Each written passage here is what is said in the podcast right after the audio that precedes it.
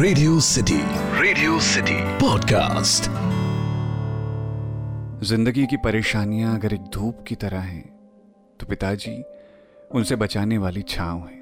Hello hi मेरा नाम पंकज जीना है और आज हैशटैग किस्सा में जो किस्सा मैं आपको सुनाने जा रहा हूँ उसका हैशटैग है मेरे पापा। पापा यार कहाँ से शुरू करूँ? समझ ही नहीं आता। आपके बारे में लिखने को तो इतना कुछ है कि मैं परेशान हूँ कि क्या ना छूट जाए बताते बताते। रेडियो या इंटरनेट पर जब आप इसे सुन रहे होंगे ना आई होप आपके चेहरे पर उस वक्त मुस्कुराहट होगी। जब से ज़िंदगी की याद है, तब से आपको साथ ही देखा है। हर गम में, हर खुशी में। मेरे बीमार होने पर मेरे साथ बैठे रहना हो या मेरे मुश्किल वक्त में मुझे हिम्मत देना। आप एक्सपर्ट हो यार पापा। जब मैं स्कूल में था, चाहते तो आप भी हमको हर दिन अपनी स्कूटी से छोड़ने आते, लेकिन आपने हमें सुविधा देने के बजाय हमको काबिल बनाने पर ज़ोर दिया। ये जो आजकल के लोग बोलते हैं ना, मेरे पापा कूल हैं। आप तो इन सबसे बहुत पहले से हो यार पापा। आपकी कुछ आदतें ना, पूरी दुनिया के पापाओं से बिल्कुल अलग हैं। जैसे गर्मियों के वक्त मम्मी ने आपसे एक दिन आम मंगवाए थे और आप शाम तक भूल गए। घर पहुँचे तो मम्मी ने कुछ कहा तो नहीं, बस खुद में उदास होते हुए बड़बड़ाने लगी। अगले दिन दोपहर के वक्त आप दो पेटी भर के आम ले आए थे। मम्मी कहने लगी, क्या हो यार तुम? तुमसे एक किलो आम मंगवाए, तुमने बीस किलो लाकर रख दिए। उसके बाद से यह हर गर्मी का नियम बन गया था। पापा बाज़ार जाते और दो पेटियाँ भर के आम ले आते। हमारी पार्टी हो जाती थी आपकी सादत से। आपका सिंपल फंडा था यार पापा जी। जो काम करो, वो ऐसा करो कि दोबारा करना ही ना पड़े। ज़िंदगी में कुछ अलग करना तो मैंने आपसे ही सीखा है।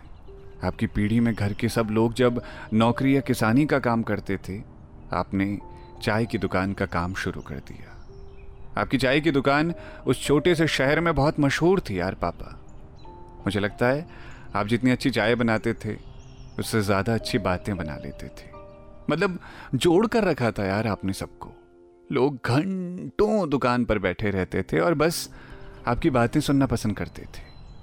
ये जो मैं रेडियो पर कहानियाँ सुनाता हूँ या बातें करता हूँ, ये मैंने आपसे ही सीखा यार पापा जी। जब आप और मैं उस छोटे शहर की दुकान पर बैठते थे, तब आपने सिखाया था कि कैसे किस आदमी से किस तरह बात करनी है। ये आजकल के लोग जो किताबों में पढ़ते हैं ना, पर्सनालिटी डेवलपमेंट के नाम पर, आप ये ज्ञान हमें विरासत में दे गए हो। आपने सिखाया था कि कैसे अपने शब्दों से असर करना है।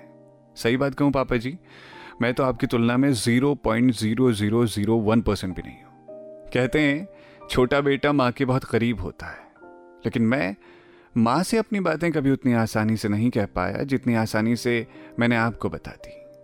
बचपन में जब कोई शरारत करता था मैं तो मुझे माँ से डर लगता था, पर पता नहीं क्यों, आपसे कभी डर नहीं लगा यार पापा जी। हाँ आपकी बातों से बहुत डर लगता था यार। जो आप बिना हाथ उठाए अपने व्यंग बाण चलाते हो ना, पापा जी, वो अच्छे अच्छों की बोलती बंद कर देता है। कभी कभी तो मैं सोचता हूँ, कैसे आप मेरे जैसे लड़के को भटकते रास्तों से एक सीधी राह पर ले आए थे। लड़कपन की उम्र में जब पहली बार प्यार हुआ था, तब सारे घर वाले खिलाफ लगने लगे थे। आपसे तो ख़ास तौर पर बात करना बंद कर दिया था मैंने। पंद्रह साल की उम्र में मैंने कितनी तकलीफ़ें दी थी यार आपको। प्रेमिका के चेहरे की मुस्कुराहट के लिए बाप की जेब पर डाका डाल दिया था मैंने। आपको पता था कि मैं आपकी जेब से पैसे उठाता हूँ, लेकिन आपने तब तक नहीं बोला जब तक सामने से देख नहीं लिया। उस दिन बस एक थप्पड़ लगा दिए थे आप, और वो थप्पड़ मेरे जैसे टेढ़े लड़के को सीधा कर गया था। कुछ वक्त बाद जब मेरा लड़कपन वाला इश्क किसी और का हो गया, तब जाकर एहसास हुआ, अरे, फैमिली तो परमानेंट है यार, ये इश्क की लिमिटेड टाइम का ऑफ़र थी। खैर पापा ने कभी हाथ पकड़कर चलना तो नहीं सिखाया और ना ही कभी हमारी किताबों की तरफ़ देखा। हमको पढ़ने और घर की ज़िम्मेदारी का एहसास माँ ने सिखाया था। पिताजी, एक साई की तरह रहे हमेशा कि, तुम टेंशन मत लो बच्चों, मैं हूँ तुम्हारे साथ। मैंने इंजीनियरिंग की, फिर उसे छोड़ दिया। फिर थिएटर किया, वो भी छोड़ दिया। इसके बाद जब मैंने मास कॉम ज्वाइन किया, पापा ने कहा, इसको कर ही ले यार पूरा। अब एक जगह मन लगाना ही हुआ।